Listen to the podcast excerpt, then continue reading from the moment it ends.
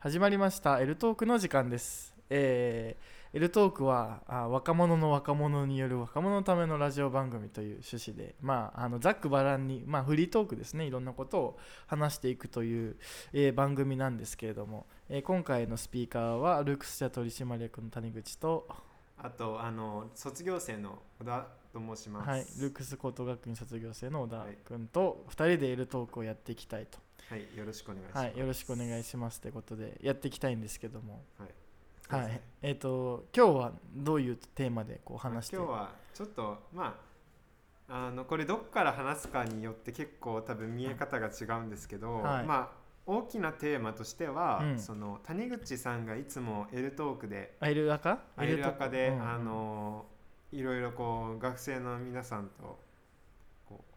う議論をねはい。まあいろんな番組でいろんな番組ね。でやってますけれど、はい。うんうん。実際じゃあ谷口さんはでなんかよく私は社会学勉強してましたみたいな、はいはい。で実際やっぱりあのホームページの方の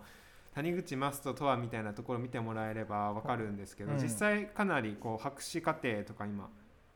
いるんですよね、はいそうですね。はい。だからそういうところをちょっとそのその学問社会学今回は社会学っていう学問との関わりをメインに、なるほど、まあ、多少それても全然あれなんですけど、はいはいはいあのそういう関関係値をちょっと紹介してもらえればなっていうなるほどなるほど。そういう趣旨でやああっていきたないるほど。まあ確かにねあのお前誰なんだっていうねことはなかなかやってなかったんでまあそういうのやってもいいのかなと。まあ一旦こう第1回第2回とあの社会学の L アカの方ですけどまあ終わってはい。社会学とは何かと、あと人権エスニシティ、はいジェンダーの話が終わって、はいはいはいじゃあちょっとここで一旦あのどういうことなんだいみたいな、話を社会学がね。ちょっと聞聞きたいなという。なるほどなるほど。というのでまあ持ち込み企画というかですね。はい。で事前にまあそのある程度の質問のなんだろう例というかうんは一応谷口さんに送ってあるので、はい見ま見あそれを参照しつつも、はい。あのやっていけたらなっていうふうにわかりまし思た。はい。ということでじゃああそうですね。はいじゃあどうしましょう。質問してくれそれとも僕がうん。どうでしょう。あの社会学っていうのはうん。どうなんだろう大学で学び始めたんですか？あそうですね。はい。そあそうです。はい。だいやっ名前を知ったのも多分大学だと思いますね僕ぱは。あそうなんですね、うん。はい。えー。じゃあその高校の時はまだ別になんかそこにたどり着く何かこう火種みたいなのはあ高校の時に。高校の時。なんか今思えば、うん。あ高校の時あこういうことやってたなみたいな。あ、はいはい。これがもしかしたらこういう原体験みたいなものでもいいですしじゃなくても別になんていうの日常の卑近なことでも全然構わないんですけどなんかそういう火種みたいなところとかってあったりするのかなっていう。なるほどまあそうですね。どうどうなんですかね。まああのもともと小学校の頃ぐらいからまあ歴史が好きだったので、あそうなんですね。はい。歴史があのど好きで。結構僕と谷口さんはあの割といやなんか話す中ではあるんですけど、はい。実際まあ全然知らないことを結構聞けるのではい。それ面白い。面白いでますあか、僕とあの谷口さんの関係値はこういう感じ。まあそこそこ話す そですけどこそこなんですけどっていう。あのまあいろいろこうそういう感じでリスまあナーの皆さんも、はい。あの聞いてもらえ聞聞いてもらえるとはい。まあのでまあ別にね学生さんとあんまりそういう話もしないですからね。あの普通に生活していると。でもね歴史が好きだったんですよ。それは小学生の頃もう小学生の頃大ですね。体勉強お勉強始めるのは大体小学生の頃からですけどやっぱその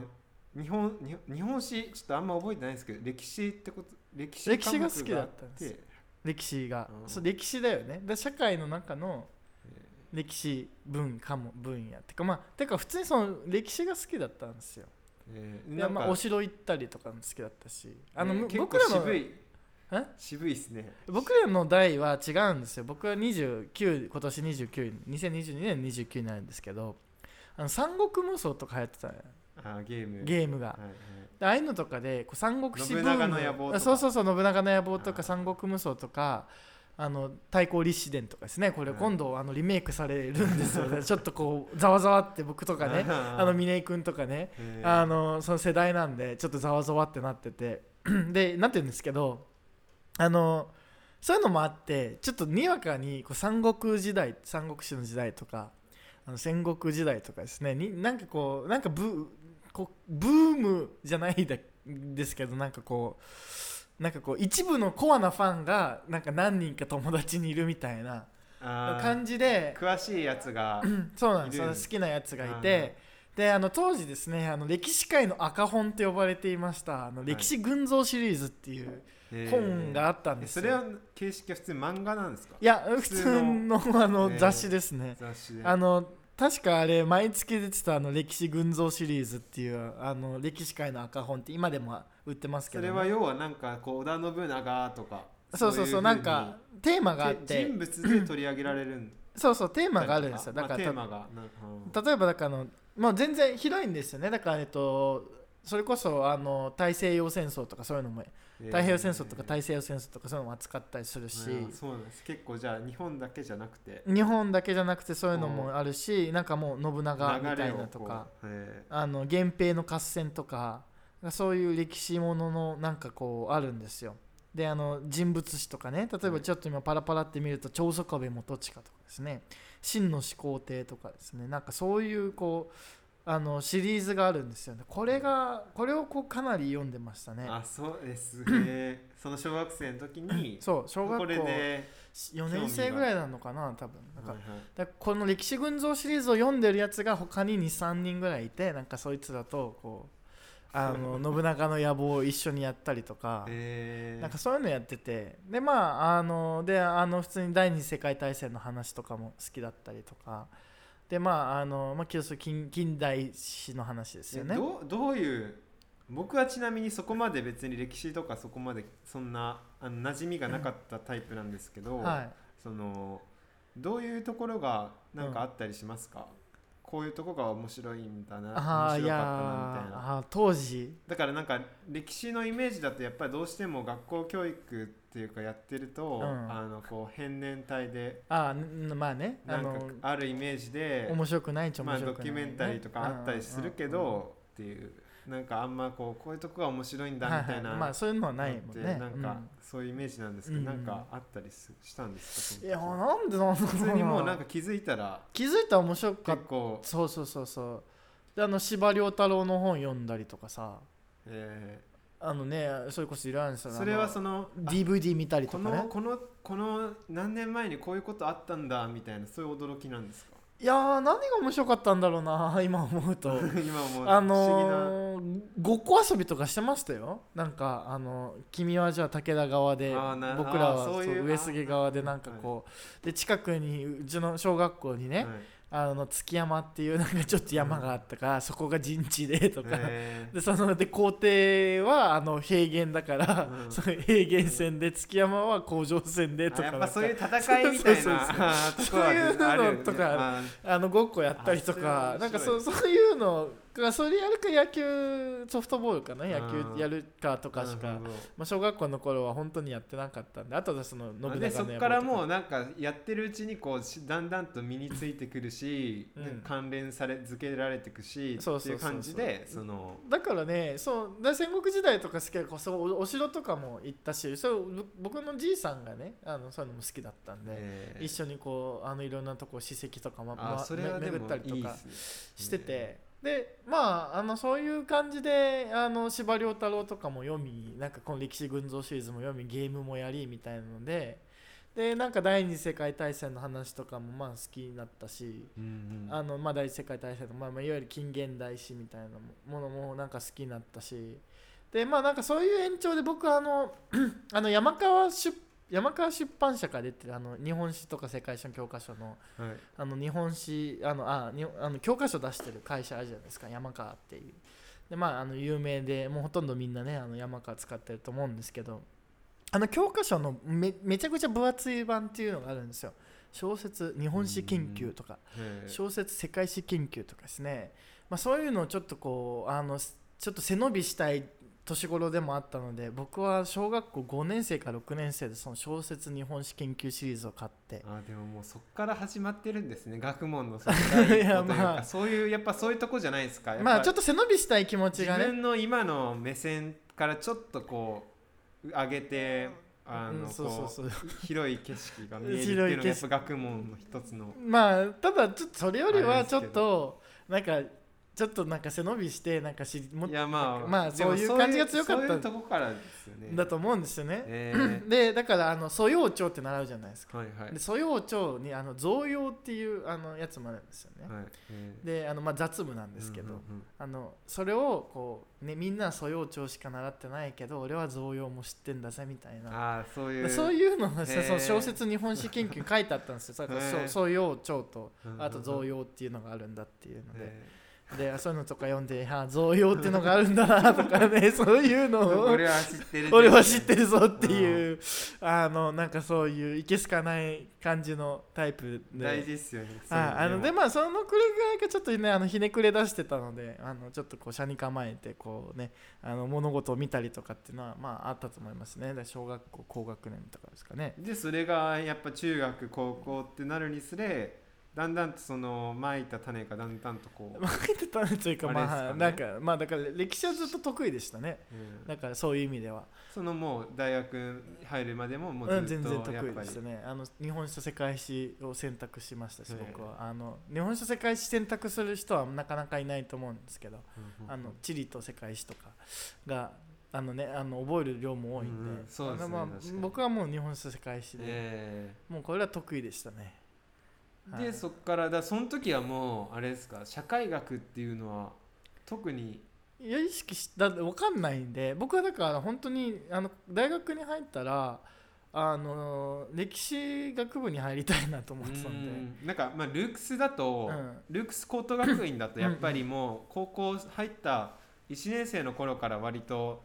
だんだんと社会学とか、はいはい。そういう学問の言葉をだんだんとこうあんま使うように,、ね、聞くようになってはいはい。でだんだんからもう高校3年生とかになる頃には別に内容はそこまであれだけどうん。すごい言葉自体はもう慣れというかはいはいはい。もう3年間も触れてるし別にあこんな感じの子だよねみたいなイメージはできてきたりとかうんうんうん。するのがまあルークス高等学院ですけどまあそうです。ちょうどちょっとなんか僕がやっぱり大学入ってなんかこう高校でやったことと大学でやることのなんかこう差が激しいなと思って。それは社会学とか知らなかったしだからまず、うんうん。あこんな面白いのあるんだとか。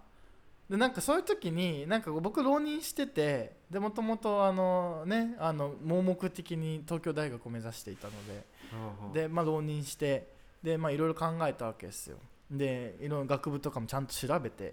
なんかこう結構いろいろ世の中にはいろんなこう学問があるんだなとか思って。え。でその時にそそうううん。そう。だからそういう時にちょっとね思ったんですよね。なんかもうちょっとこう高校の時にこういう学問あるんだよって教えてくれてたらとかねこういう活動あるんだよとかその教えてくれてたらなんかもうちょっとこう選択肢広がるんじゃないかなと思っうん。て今ちょっとルークス高等学院では、まあ、あのプロジェクトもやってもらいたいしただあの、まあ、勉強はなんか勉強というかちょっとこうこういう学問があるんだよっていうのをこう、教えてあげるようなこそカリキュラム作りたいなとか思ってやってたんですけどね。だからそのやっぱ社会学だからその大学入った時点でうん社会学を知ったっていうのは、うん。でそこを実際選択したわけじゃないですか、はいはいはい。それっていうのはどういうなんかあれああるんですか？ああだからそれも浪人生の時に遡るんですけども。なるほど。だ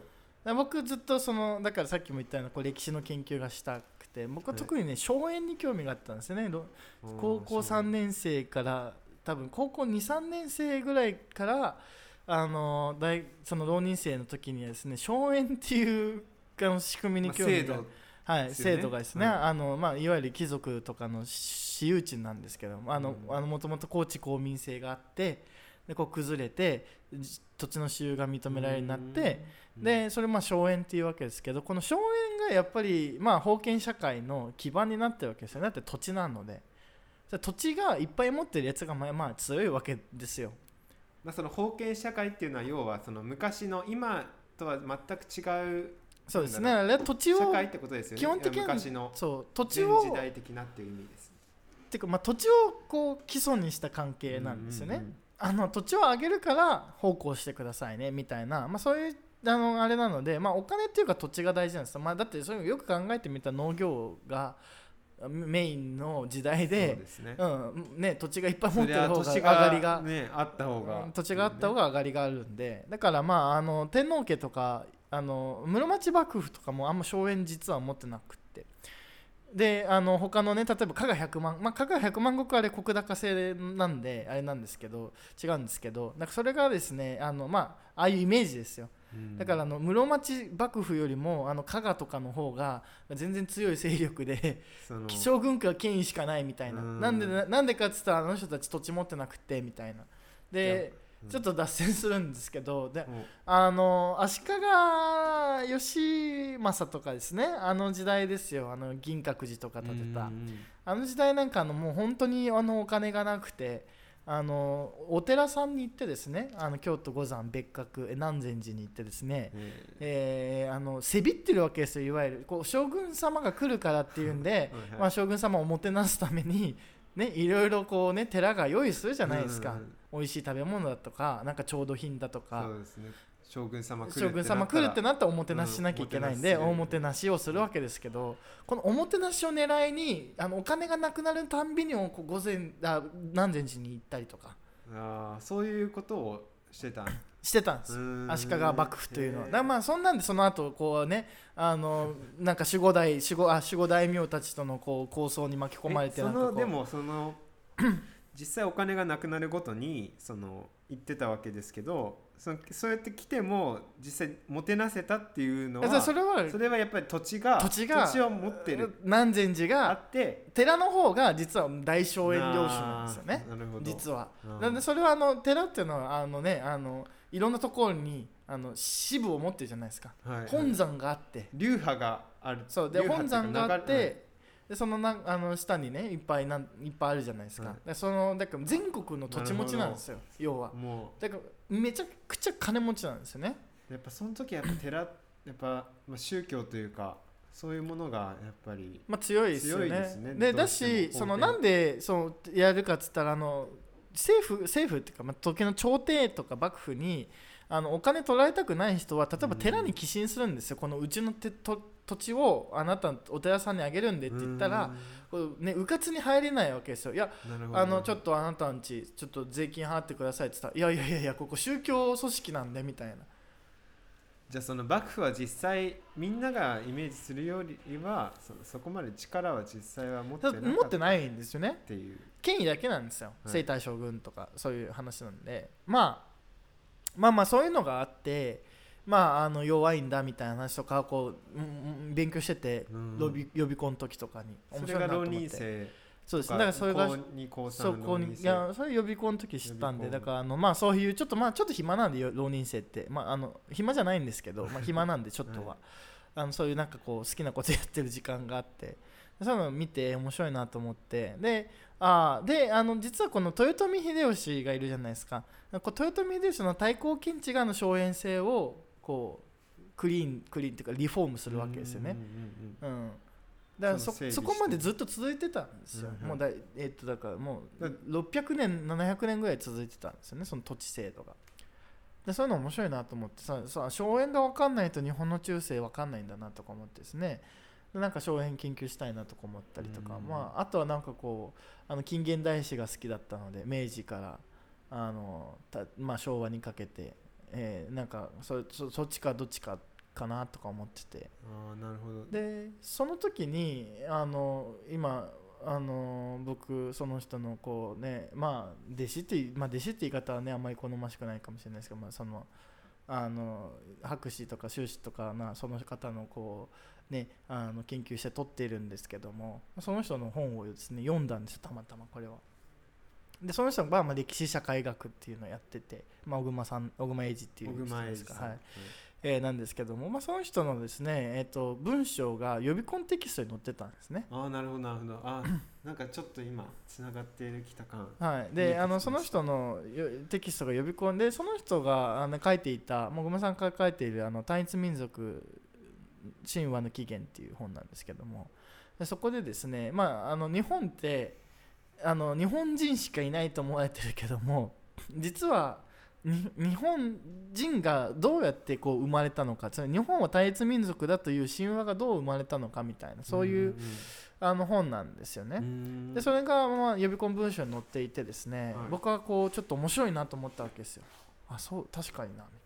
いな。でちょっとその文章に僕はしょあの刺激を受けてそこねその文章やっぱ今こうやって覚えてるってことはやっぱ結構相当な衝撃をで面白かったんですよね。面白くて面白くそれでてでそれであの本屋さん行ってその予備校の帰りに。はいはい。でその本買ったんですよ。そのその載ってた言って載ってた本を買って買ったんですよ。買って買ってでもまあちょっと難しかったんで当時の僕には、あのまあもうほとんど積んどくみたいな感じでパラパラってめくってなんかって感じだったんですけど、まあ、それでそのあの小熊さんっていう名前を知ってですね。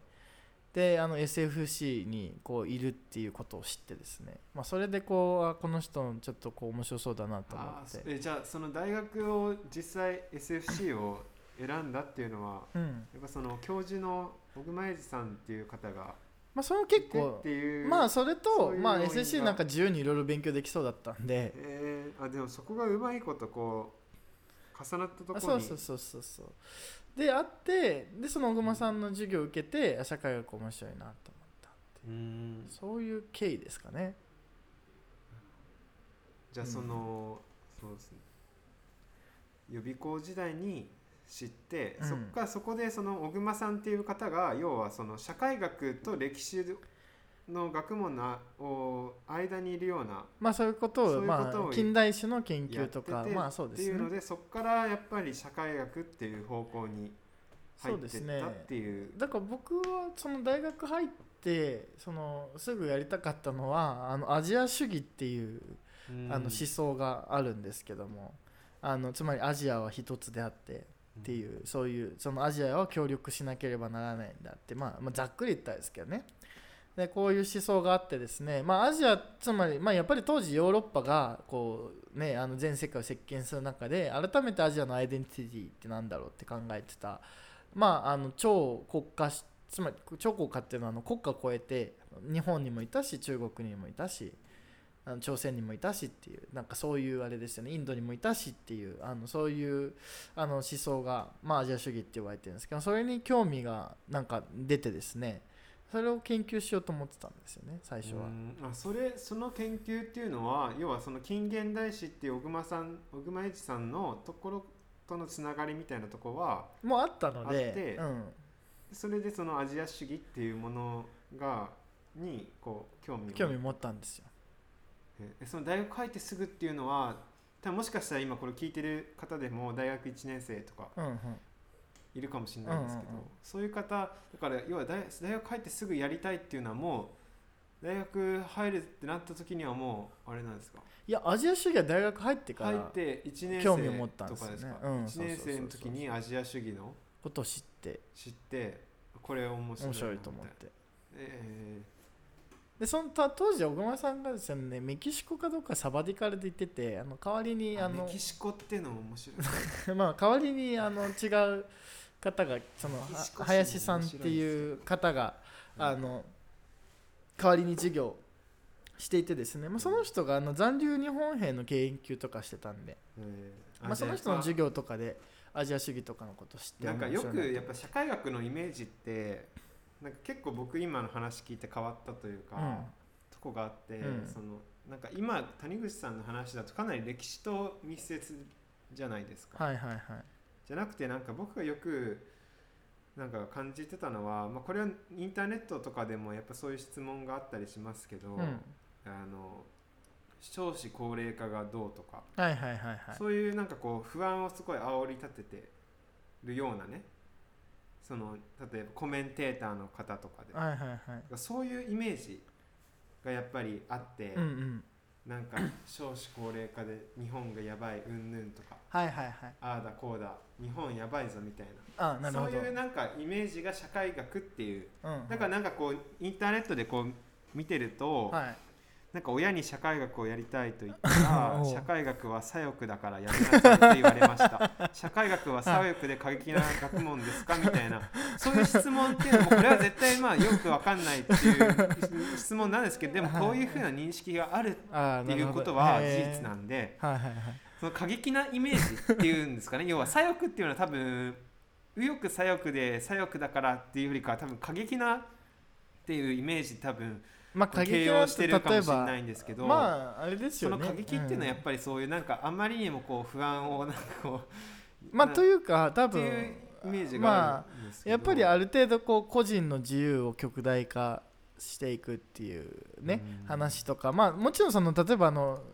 あのあるいはそのフェミニズムとかはい。LGBTQ の運動だとかでもやっぱり社会学的な理論が元になってたりしするので、うんそういうイメージがあって左翼的とかそういうになってんじゃなかそのなんいですかね。新しいっちゃ新しい問題もたくさんあるし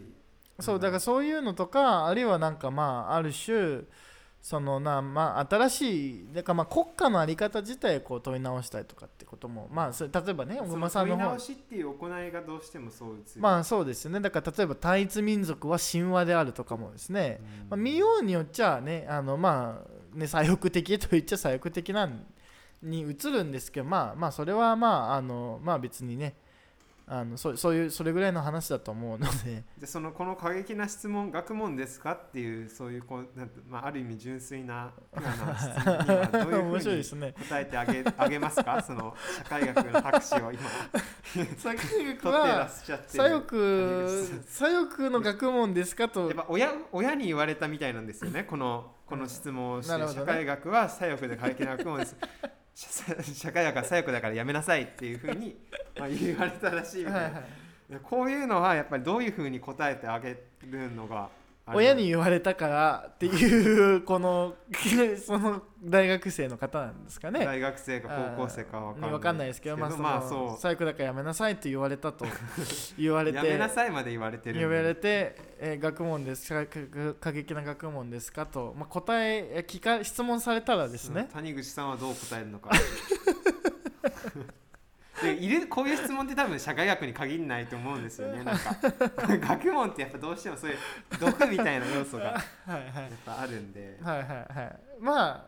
僕だったらあのあの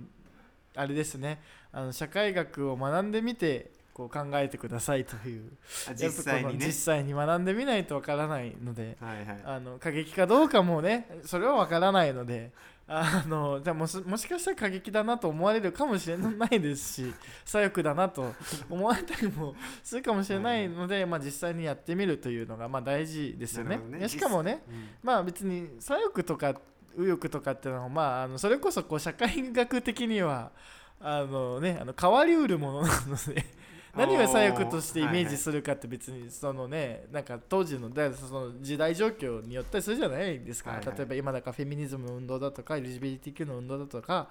であるいはそのポストコロニアリズムというかですね、まあ、ポストナショナリズムだとかですね、うん。そのあるいはだポスト構構造主義構築主義っていうような、まあ、あの社会学のまあ重要な理論があるんですけども、まあ、そういう観点からするとある種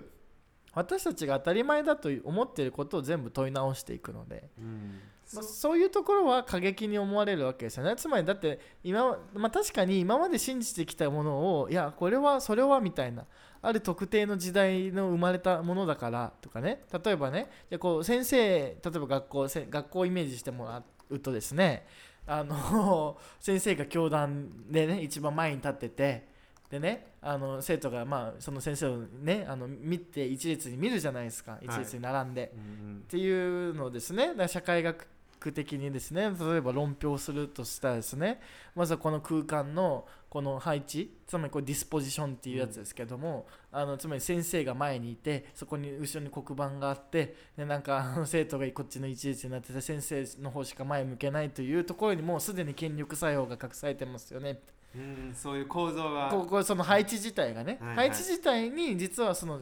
権力があるじゃないかと。うんうん。でそういうの確かに先生にねこう言ったらちょっと確かに過激だなお前って思うなんかこう ね先生が当たり前のように授業をしてる時にさなんかいや先生待ってくださいみたいな。まあた確かに先生は今黒板前にして、まあ、僕らは授業を受けてその規律という面で大事かもしれませんが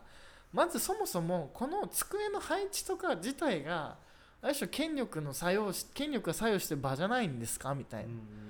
これってどう思いますかって言われたら確かに先生ピキってきますよね。それ問いはやっぱ社会学的な問い？問いですよね。だからまあまさに当たり前だと思ってるところにうんこう影響して社会的な作用だとかですうんね、うん、なんかそういうものをこうねあの明明るみに出してしまうのでそういう意味ではまあ捉えようになったらねうるせえなお前みたいな。ちょっと過激な。まあそれをだから国家に応用したらいや私たち日本政府とかね日本国家ってなんか当たり前にあのなんか思ってますけどもみたいなこの話をしてそもそも待ってくださいみたいな。国民って何なんですか？とかですね、うんうん。うん、あなた日本人ってどどういうことだと思いますか？って言われた時にですね確かになんかこう日本人であることになんかこう一縷のアイデンティティを託していたらそのアイデンティティを根こそぎなんかこうしねなんか一回根を削いじゃうわけじゃないですか。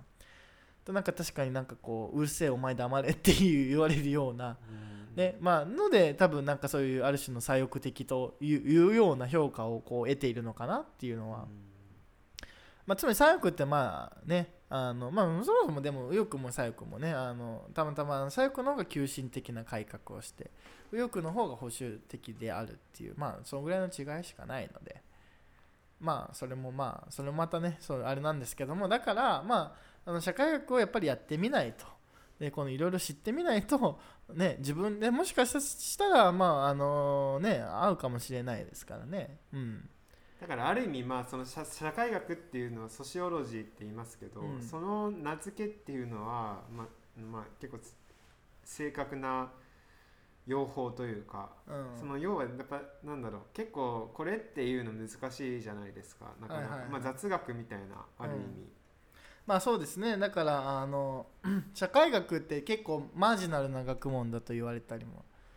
しますよね。マージナルというのは、えー、とつまり周辺的であるっていうこう社うん例えばもうあの 社会ってまず何なのって話じゃないですかだって。そうです。その社会経済とか政治とかに比べると社会の方がイメージ暴漠としてません？うん、それっていうのは周辺的と。だよくわかんないですよねうん結局社会っていうのが。であの社会学生まれたのが19世紀ぐらいだと言われてますけども19世紀20世紀ですよね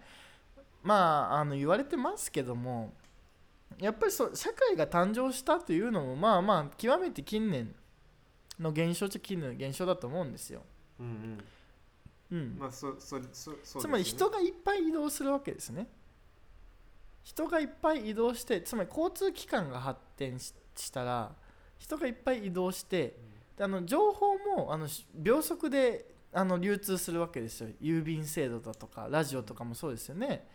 まあそうやってこの社会の流動性が大きくなったまあつまり流動性人が人や情報や物まあつまり人物金ってやつですかね。あと情報が活発に移動するようになったのがやっぱりその17世紀18世紀19世紀あるいはその以降の話ですよね。はい。です。つまり、まあ、あの生まれてから死ぬまで同じところにいたら、まあ、別になんか社会というものを意識する必要もないんですよ。つまりあの異なる他者と恒常的に会うんですよね。それはそのどんどんその例えば100年前200年前あもあ1000年前とか500年前とかと比べたらそのバンバンバンバン社会がこうぐるぐるぐるぐるいろんなところで流動的になってるから。そうですね。だからあの、ね、ブーカの時代とかも言われるじゃないですか21世紀はその不安定で不確実な時代だとかね。はいでもそれはもともともう18世紀19世紀がそうなんですよやっぱり。あの鉄道がとかあの飛行鉄道がとか船とかがそういうものがこうどんどんどんどん開発されていくとね、つまりやっぱり日本人とかっていう話ももちろんその日本人以外の人と出会わないと意味を持たないじゃないですか。うん、そうですね。そのそれはあの社会学の第1回あ1回でも話してたの2回かでも話しててそうそう話してたけどども。でそれはやっぱり異なるコミュニティの人と出会うという契機なしには日本人というものを我々が私は日本人ですっていう必要がないから。うん、っていうので、まあ、その社会ができたのはやっぱり人がどんどん移動しさこうなんか異質な人ととか異質な人物とこう出会う機会が増えていくわけですよね。うんうんであるいはその顔も顔も知らないような人と一緒に国を作ったりだとかねで顔も見知らぬ人と一緒に会社を回したりとかですねまあ大きな会社になればねあの多分知らない人もいっぱいいるじゃないですか。でまあ、あの高校ですら、まあ、人間がねあのちあの親しくできる限界って150ぐらいだって言われてるんで一説によるとですよあのでそれ以上超えちゃってだからもうね高校同級生300人とかいるとなんか半分ぐらい確か分かんないですよね。ででもそいつらと一緒になんかよく分かんないけど同同じところにいてなんか同じ規律を持っていて同じことをするっていうのはもうこうかなり特殊な時代だと思うんですよ。でそういうそれがまあいわゆる社会そのそういうのもいろいろ含めてなんかこう人々のなんかこうなんだろうな人々のなんかこうある傾向性を持ったあの集団のこう営みみたいなものを、まあ、我々便宜的に社会と呼んでいてでこれがまあまさに暴漠としてるわけですよ。まあそうです。人の関係があるところにやっぱり社会があるので、ねだからそれでやっぱカバーがすごい広い広くなっ社会学っていうだから多分あの社会学っていうものをその例えば大学に入ったり高校生で知ったけどでもやっぱその社会学っていうものはもうジェンダーだったり歴史社会さっきの歴史社会学だったり多分いろいろあると思うんですよ、都市の話家族の話、まあ都市とかね。教育も、だか家ら族教育。そういうさらにそこからなんとかまるまる社会学っていう形でレンジ風社会学ってやつですね。はい。だから一概に社会学をやってますっていうのはまあ分かりやすいようで分からないというかある意味。だからこのなんだろう谷口さんだったら例えば何ですか社会学っていう中でももう網羅的なか中でも多分自分のアジア主義っていう。いや僕は社会運動社論ですかね。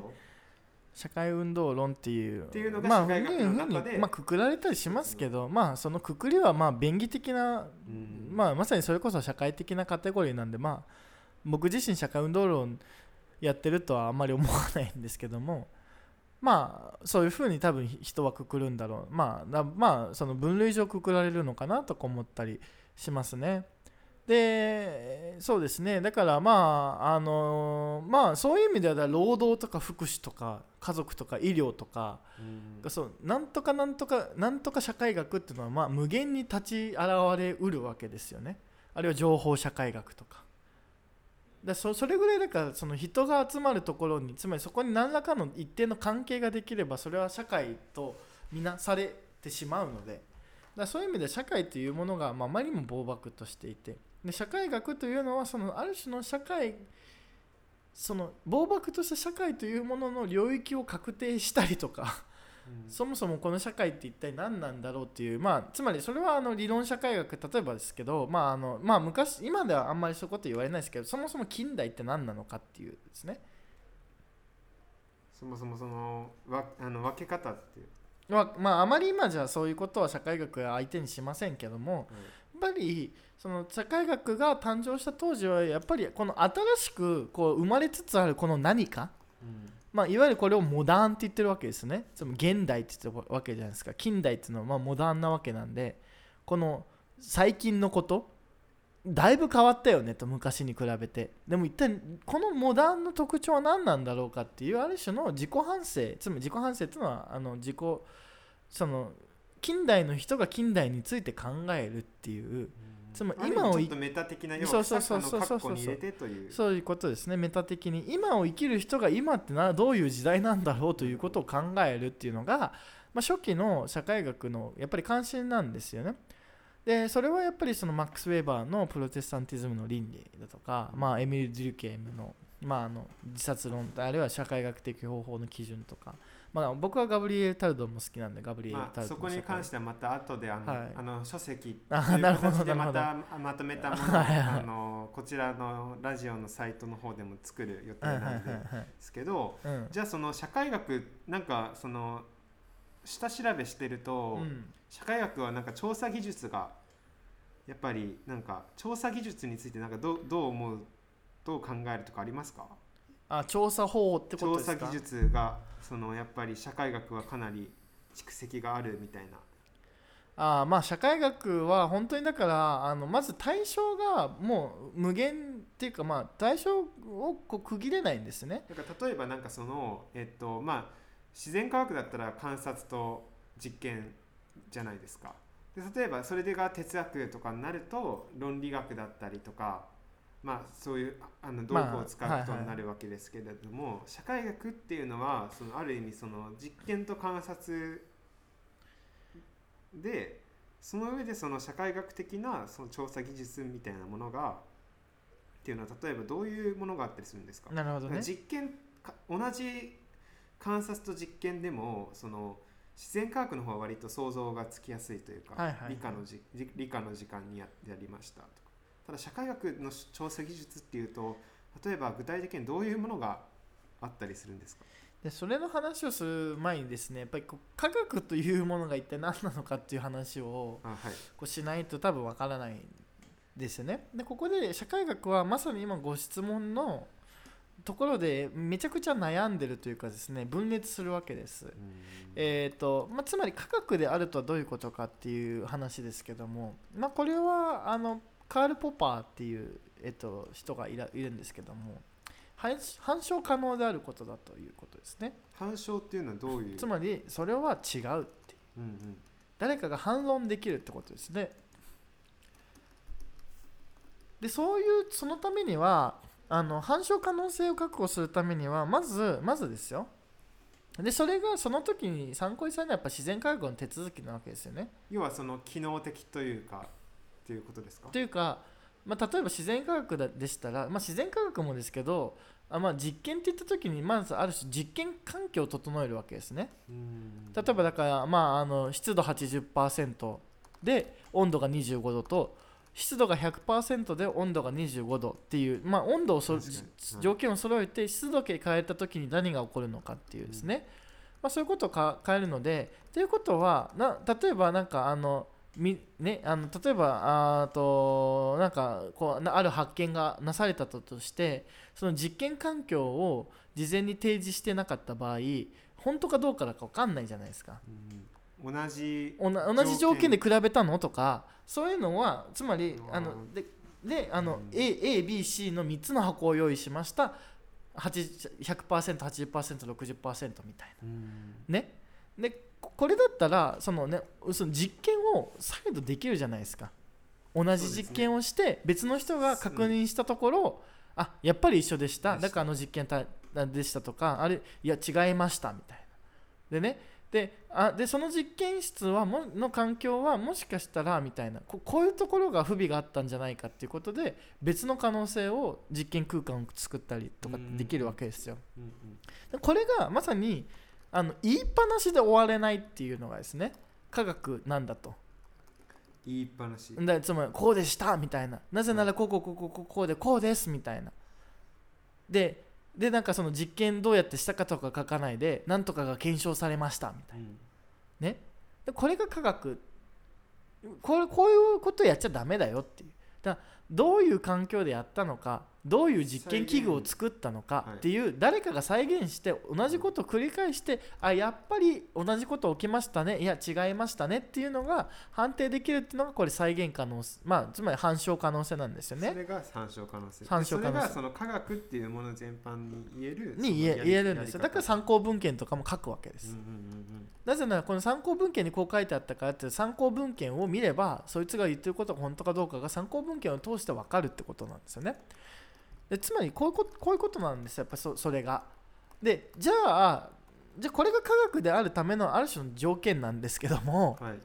これ社会に応用でこれでか社会学も社会科学の一領域としてやっぱりその科学における再現可能性とか反証可能性みたいなことをね満たしてなければこれ科学と言えるのだろうかと。で言えないんだったらこれ言いっぱなしで終わる学ただのなんかこう哲学というか文学なんじゃないかみたいなねはいはいまあそういう話にななるわけですよね。そうなった時に、まあ、そのかなり分裂するわけです社会学の中でも。だってなんでかって言ったらじゃあ社会実験ってできますか？繰り返せますか？同じ条件作れますか？みたいな話になるわけですね。はい。ですよね。そうですね。例えばその実験科学科学,、まあ、科学実験の時に、ね、例えばあの湿度を調整できるけども人の心は調整できないじゃないですか人っていうものがね人っていうものが変わっちゃう人、存在なので。うん。うんね？とかね。でそうなってくるとじゃあ厳密な意味でのその実験っていうのはできないわけですよ。うん。ただなんか実験っぽいことはできるわけですね。でそこにある意味そのまあこれは言葉が適切かわからないんですけど社会学の弱みというか、まあ、そういうところがそこにあるというふうに言って、はい。まあいいと。いいですよね。でそうなった時にそうなった時ですね。こうまああの極端な話をしますよ今からは。はい。今から極端な話をするといやそれでも再現性にこだわるべきなんだという立場と。うんうん。いや科学社会学はそもそもその性質上その厳密なその自然科学が定義するような要件をかな絶対に満たせないのでうんやっぱり個別具体的な事例にう。んをちゃんと描くのが大事なんだっていうですね、うん。この極端に言えばですよつまりある種の法則性を見出すのか、うん、かそれかその一回きりの事例をそのあの分析するのか。っていう2つの立場に分裂しますね。なるほど。はい、でそうなった時に一方のそのねあのつまりいやそれでも科学を諦めるべきではまあどっちも諦めないんですけどそれでもその科学再現性参照可能性、まあ、特に再現性ですね。反証可能性は満たしつまり参考文献を入れるとかは言わなきゃいけないんで例えばどういう質問をしたかとかですね。でそういうの言わなきゃいけないんで、まあ、ある種そそれはあるけれどもあのもっと自然科学に寄せていくべきだという立場をこう実証主義と言ったりします。ねじゃあそこでやっぱりその社会学の中でもそうやって、はい。あの方法のやり方のが捉え方とかでもすごいそうなんです、またそこは科学観の違いですね。ある。と。まあ、なるほど。科学観の違い、はい。えー、とでまあ社会科学には主に社会科学にはですけど主に3つの立場があると言われておりましてですね、え1つが、えー実証主義ですね。今言ったようなさその基本的に実証主義というのは実験をしたりだとかあるいは統計ですね。統計的な分析をするという、まあ、ある種量的な調査ということをやることが多いです。うんうん。でもう一つ量量的調査。はい、量的調査ですね、もう一つが、えー質的調査をする立場。これ解釈主義と言われたりしますね、つまり人々の行動を理解して解釈することが大事なんだっていう立場ですね、はい、このこの2つが、まあ、主にあってそのあの間にですねこれあの批判的実在論っていうのがありましてですね。で批判的実在論がある現象の背後にある構造を暴き出すっていうやつですね。うん。うん、例えばこれはまあマルクスとか、まあ、あれですけども例えばマルクスはですね、まあ、あの資本主義社会この社会の,、まあ、あの株構造にはですねやっぱりその資本主義的な生産関係があるというふうに考えたわけですね。つまり私たちの文化とかその暮らし全てはある種資本家と労働者というこう階層階級ですね。階級階級のえー関係が関係が、まあ、その背後には例えばうん。もっと、例えばあとはもっと例えばもうちょっと分かりやすい話をするとですねあのマルクスさんの「ブリューメール18日」っていう本を書いてるんですけどルイ・ボナパルトの「ブリューメール18日」っていう。その中ではですねマルクスはその今もそうですけどね例えば今自民党と立憲民主党と共産党とねあの公明党と国民民主党維新の会とかいっぱいあるじゃないですかでああいう人たちのこうう永田町の論理だけ分析してるんじゃなくて誰がその人たちを支持してるのかどういう階層階級が支持してるのかを見極めないとダメでしょっていうふうなことを言ったりするわけですね。でこれがまさにこの我々があのパッと目に見えないパッと目に見えるのはやっぱ党首とか議員じゃないですか、はいその背後にある目に見えない構造を暴き出すの大事ですよねっていうのはこれ批判的実在論の考え方ですね。で解釈主義はそもそも人というものはその実験できないと。なぜなら人はいろんなことをこう解釈したりとかいろいろそれ人なりの了解あるいは理解の形式に基づいてやったりするので,、うん、でそういうその人々が共通で持っている了解とかあの理解のあり、まあ、その行為行為のあり方をちゃんとその理解して理解して分析するのが大事なんだっていうその、まあ、ある種そういう意味ではだから質的な調査というねインタビューをしてみたりだとかですねフィールドワークをしてみたりという立場を取ることが多いですねこの解釈主義っていうのは。だからまあそのあの見えない構造を暴露する批判的実在論。あのちゃんとねあの量的調査でデータデータとか再現性を気にする実証主義。でそういうものに対して批判してあのなんだえー、と批判してあの人々がのその主観的な意味意味の、えー次元の話とかを、まあ、理解しようとするのがえー解釈主義という、まあ、大体この3つの立場があると。言われて。そういう科学観の違いが？科学観の違いですね。が3つあると。科学観の違いでその調査方法とか、あるいは調査の妥当性っていうのが変わってきちゃうってことですね。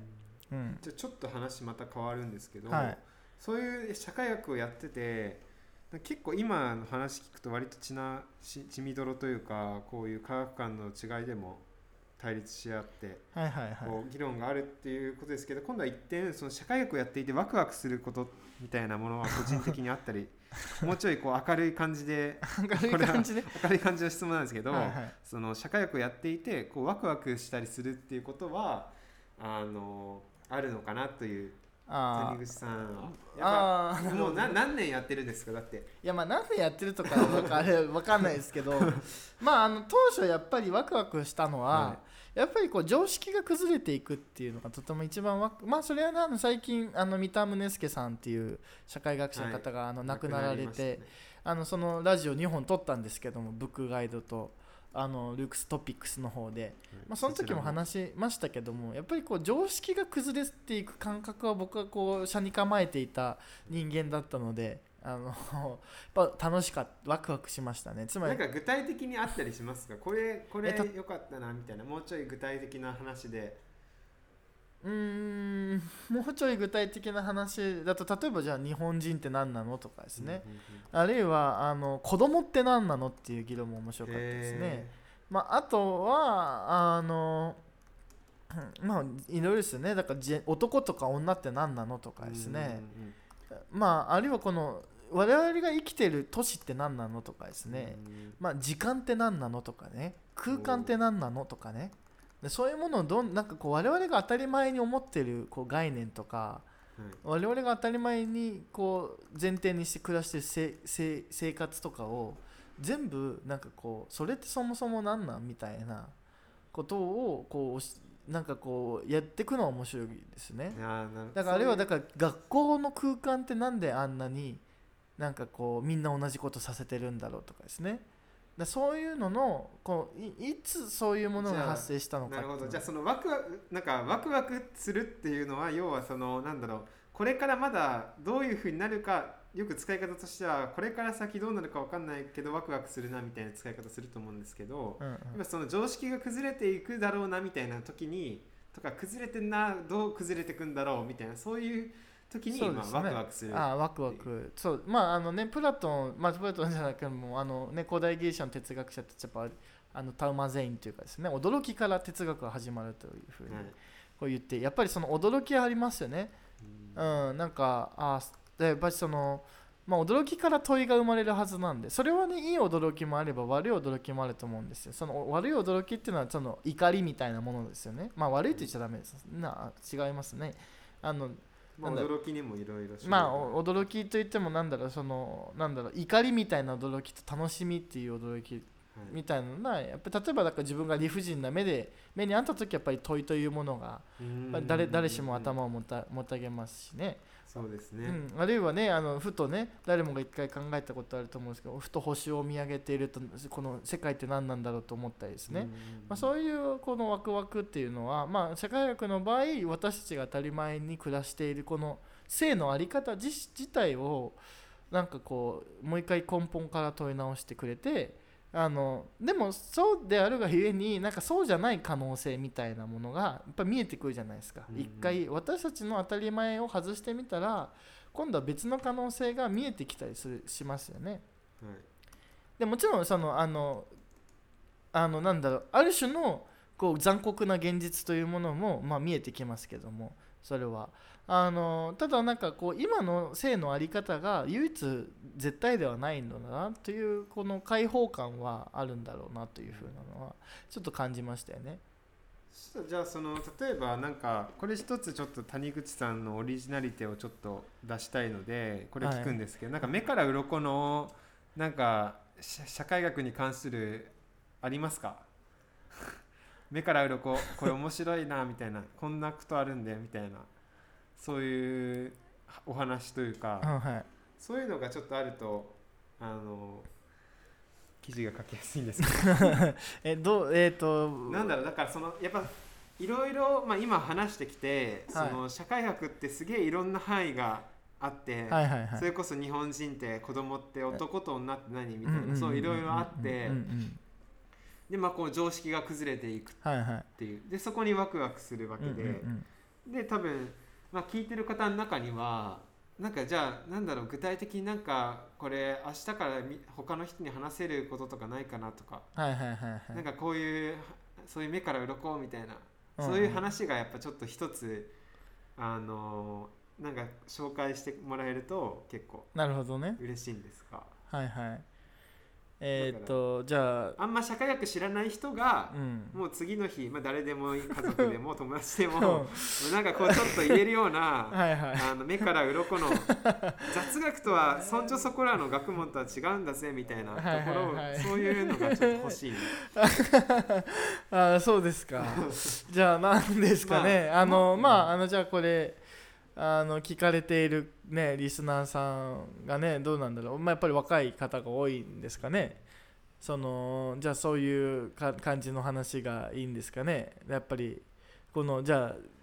そのワクワクする話ですかね。まあそれで言うとじゃあなんだろうな。皆さんなじゃあ逆に何かこう何かこう疑問に思ってることとかありますか？逆に、逆に？うん、そそれについてこうなんか実はこうなんだっていうのがもしかしたら言えるか言えないかわかんないですけども なんかこうこれどうなんだっていうのにでももう何ですかねだから。うん、あの20だから歳ぐらいじゃないですか、やっぱり。そのはい。あのだどうしようかなと思ってはい。なんだろうな。なんですかね。どういうのがあるんだろうかな。明日話せる。えなんかないの？うん。だからなんだろう。じゃあじゃあちょじゃあちょっとここから話す。じゃあ例えば今その、うん。まあこのラジオを聞いて、はい。あんま社会学のことは分かんない、はい。まあ、ちょっとリスナーさんをね今想定して見てちょっと考えていきたいですけどはい。じゃあまず今ラジオを聞いてると、はい。まあ、聞いてもらってるわけで,、はい。はい。で別に社会学っていうあんまなんだろうみたいな。分かんないなみたいな、はい。はい。でだんだん今ちょっと分かってき始めて、はいはい。はいであのじゃあなじゃあなんかそのやっぱ同じ学問って言っても社会学以外にもまあたくさんうん。あるわけで、うんうん。それこそ。でその中でもやっぱりそういうとことのやっぱ何かち一つ違い。そこでこれ社会学ってああすげえなみたいなそういうのちょっとねあのぼやっとしてるんでまあ他の学問に比べたら自由なんじゃないですかね。あーこれそういういいですね。他の学問に比べたら自由。自由にやりたいことができる余地があるって感じですかね。ある意味だからまだそこまでなんだろう大学で何やろうとか。ああそうそうそう。そういう大学で何やろうとか決まってないんであれば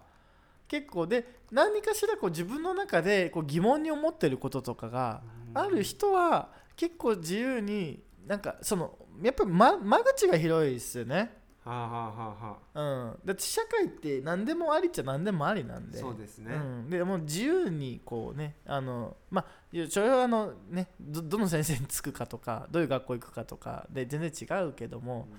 やっぱり間口が広いんで、うん、なんかそこはこう自分が本当に疑問に思ったこととかがあってただこれ何でやればいいんだろうって思ってる方は、こう社会学の顧問を叩いてみるとなんかちょっとこう、はい。自分がやりたいことができるんじゃないかなと思ったりあのしますね。のであの別にあのじゃあまあそこからね、まあ、はい。個人、あのまあ、このね目から鱗の文字具体的な話はまたうん。記事の方でもしかしたら掲載するかもしれないんですけど、はい。まあ一応このラジオではそういう答えと。はい。まあ目から鱗なのかわかんまあ、わかんなないいけど、まあ、その目から鱗のはまた別で僕はちゃんとあの追求するんで。とりあえずその社会学っていうの他の学問と違うところはやっぱりその間口が間口が広いし、まあ、自由に自分のまあでそこらも三田三田さんの回でも話しましたけど、やっぱり本当に自分にとって大切な問いというものを手放さないでいられるっていうのはあるのかもしれないですね。それはすごいいい言葉ですね。じゃあその実際じゃあまたちょっと話変わって、はい。ルックスでは実際谷口さんが、うん。まあ、あの社会学に限らず、ん。そのまあいろんなことね。いろんなことを一応まあね僕も素人なりに勉強してやってるだけなんで。まあこういうこと言ってるけど結構ね、は素人とか言ってますけど、まあ、ええ。実際はね、実ちゃんとやってるんですけどすごい人なんですけどあのじゃあ具体的ななんかうんどういう学び方みたいな、ルークスでのはいそういうものっていうのはあのなんかあったりしますか？ルークスでの学び方、まあ、ルークスで社会学やるっていうふうになった時にどういうふうななんか、あの考えとかなんかこういうふうにしていきたいとか。ああいやまあやっこうぱりいうふうにやってますとか、はいそうはいはい。はいいうなんかのがやっぱりこれもなんか別のラジオでも話したかとは思うんですけどやっぱりなんか大事なのはやっぱりそのなんだろうな。やっぱりじくこう自分でなんだろうあの新しい視点とか自分なりの視点ですかね。こうオリジナルなこう視点というものをこうやっぱり身につけていくことがやっぱり大事だと思うんですよ。はいはい。だまああのねやっぱり日本社会はまだまだやっぱりこの雑学王というかクイズ王がこうもてはやされるこう社会ですのでなんかあの知ってる人が偉いとかね。そうじゃなくてやっぱりなんかこうねあのいろんな知識を組み合わせて自分なりのこう見方というものをこう提示できるこうセンスがあるというかですね、まあ、そういう方がまあよっぽど大事だと思うので、だからまあ我々はあんまりこうねあの暗記をこう一生懸命させるというかまああのあのざっくりとしたこう物事見方みたいなものですよね発想の仕方とか世界の捉え方？例えばそういう話を、まあ、例えばジェンダーとかですね。ジェンダーってこうジェンダーとセックスとセクシャリティという単語を知っていればもうちょっと世界が細かく見えるじゃないですか、うんうんうん。じゃあそれについてじゃあ自分だったらどう考えるかなっていう話をこう考えてほしいので、まあ、その毎回の授業とかではねあの45個ぐらいしかこうキーワードを提示しないですから。でそそれでこう、まあ、そのキーワードについて簡単に説明してじゃああとはなんかこうまああのねいろんな人と対話というかしてこうこれについてどう思いますかみたいなのをこうなんかこうねあの学生さん同士で喋ったり講師と学生が喋ったりっていう。でこの喋ってるとやっぱりこう全然違う発想とか出てくるじゃないですか。はい。うん、だからそういうのとかでこうどんどんこうねなんか自分のなんかこういろんなこう知識と知識を組み合わせてこう自分なりだけのこう星座というものを作ってほしいなというのはあって、まあ、社会学に限らずだそういう感じでその、まあ、あの星星を星をいくつか教えてあげてその星をどう組み合わせるからはこう一人一人なんだっていうところはこう大事にしてますよね。あの、まあ、教育観というか、はい。まあ、やり方のあの仕方を今、うん。そうですね。だからやっぱり社会学暗記をさせるよりかは、やっぱその発想の仕方をそうですね。そこがあのみあの身にあの学生の皆さんに身につけてもらうために、うん、こちら側はそのキーワードを星をあの提示提示して、与えてあげてでそれでそれをあと組み合わせるのは学生自身だし学生自身って言ってもその学生同士の会対応お話ししたりとか講師同士お話講師と学生をお話ししたりっていうところで、あの自分の星座が出来上がってくる。出来上がっていくと、うん。それがまあ具体あのルークスの、えーまあそういう感じでやり方はい、やりやってますよね、はいうん、だからまあそこはねまあだからやっぱりねどうしてもね僕も進学校出身だったんでやっぱりまああなたもそうなのかもしれないんですけども、まあ、どうしてもねなんかねあの細かい知識の競い合いとかになってくるとやっぱ人間疲弊していくと思うのでう、んうんうん。そうですね。これ知ってるっていうね。知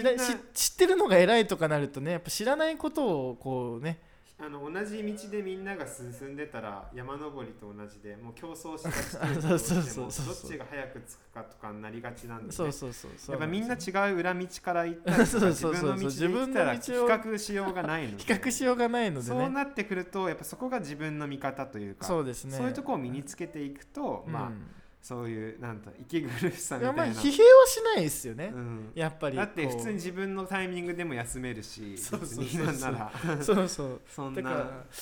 まあまあ競争もね時には大事になってくる、うん大事になってくるんだけれどもねあの、うん。マウントを取り取り続けていると、あのあのみんな疲弊していくので、だからやっぱそこがやっぱルークスのややり方と進学校例えばやり方の違いはそこかなっていうのはねありまますね。あそうですね。僕もやっぱりねあの進学校で教育を受けて、まあちょっとこれは嫌だなと思ったんで、まあ、知識のねあのーとの出会い方は別に人それぞれあるきっかけは何でもいいと思うんですけど、はいはい。それこそ友達にテストの点数で勝つでも、うんうん。まあそういうキーワードをねはい。あの吸収する、まあ、知ってね。理由した生徒的なとは思うんですが、やっぱりルークスのオリジナリテってなるとやっぱそういうそうですね。そうですね。まあだから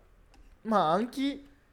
というかやっぱ知識の組み合わせっていうのはやっぱりでそれで自分なりのこう見方を提示できるっていうのがやっぱり大事だっていう。で自分のな見方なりの見方を提示するとやっぱり相手の見方というものもう受け入れやすくなりますよね。やっぱり人って混乱してると分かんなくなるんで自分がどういう考え方をしてるかというものが確立していくほど人って柔軟になってくると思う。聖書でもそういう似たような言葉が 本当ですか？じゃあ僕はもうあの預言者かもしれないですね。自分の自分の計りでしか、まあ、相手の計り あ相手のことは測れないみたいな、はいはいはい。まあ、だから要は例えばなんだろう、まあ、所詮例えばこういう人がいたとして所詮人間なんてっていうふうに例えば言う人がいたとして、それっていうのは要は何でかっていうとじその人自身がそういうあの、まあ狭い浅いまあ測りでしか測れないから、はまあそういうふうに見えてしまうという。まあそうですね。そういうねあのその自分の測りというか、まあ器みたいなもの器みたいなものを。を広げていくのもうん。やっぱり大事なんで、それはやっぱりねあの星座を自分で作っていかないとやっぱりこうなんか広がりはないですよね。うん。でそういうことはなんかあの大事にしたいなと思ってはい。います。わかりました。じゃあこれでこんな感じであ本当ですか？とりあえず。はい。またあの記事の方では、はい。あの社会学っていうあ記事の方もねねやってるんペーです、ね、ジをあの、はい。今作ってましてあのちょっとラジオを整備しようということで、はいはいはい。文字起こしして整備しようってことでやってましてでそちらの記事の方ではまた関連書籍だったりとか、はいはい。あの例えばあの今社会学にの L 赤出すうんうんと、まあ、人権エスニシティジェンダーっていう、はいはいはい。あの言葉が出てきてますけど実際じゃあそれ聞いてちょっと興味あるなっていう方があ何を？あの何読んだらいいんだろうとか、はいはいはい。はいもう無限にね、まあ、アクションも了書ももう無限にあるんで そうね。そういうところはやっぱこちら側が一つこうなんていうの役に立てればということで、はいはいはい。あのまあ、そういう情報だったりとかっていうのはまたあの記事の方であの、ね、それこそ社会学って何だろうみたいなことを実際本で読めたりとかね。そういうあの本もちょっとこれから制作するあのしていますので、はいはい。まあ、そういうところはまたそちらを見ていただければとそうですね。は。い。のでじゃあその、はい。ぜひあのルークス .co.jp の記事でもあのあのサイトでもあの記事をね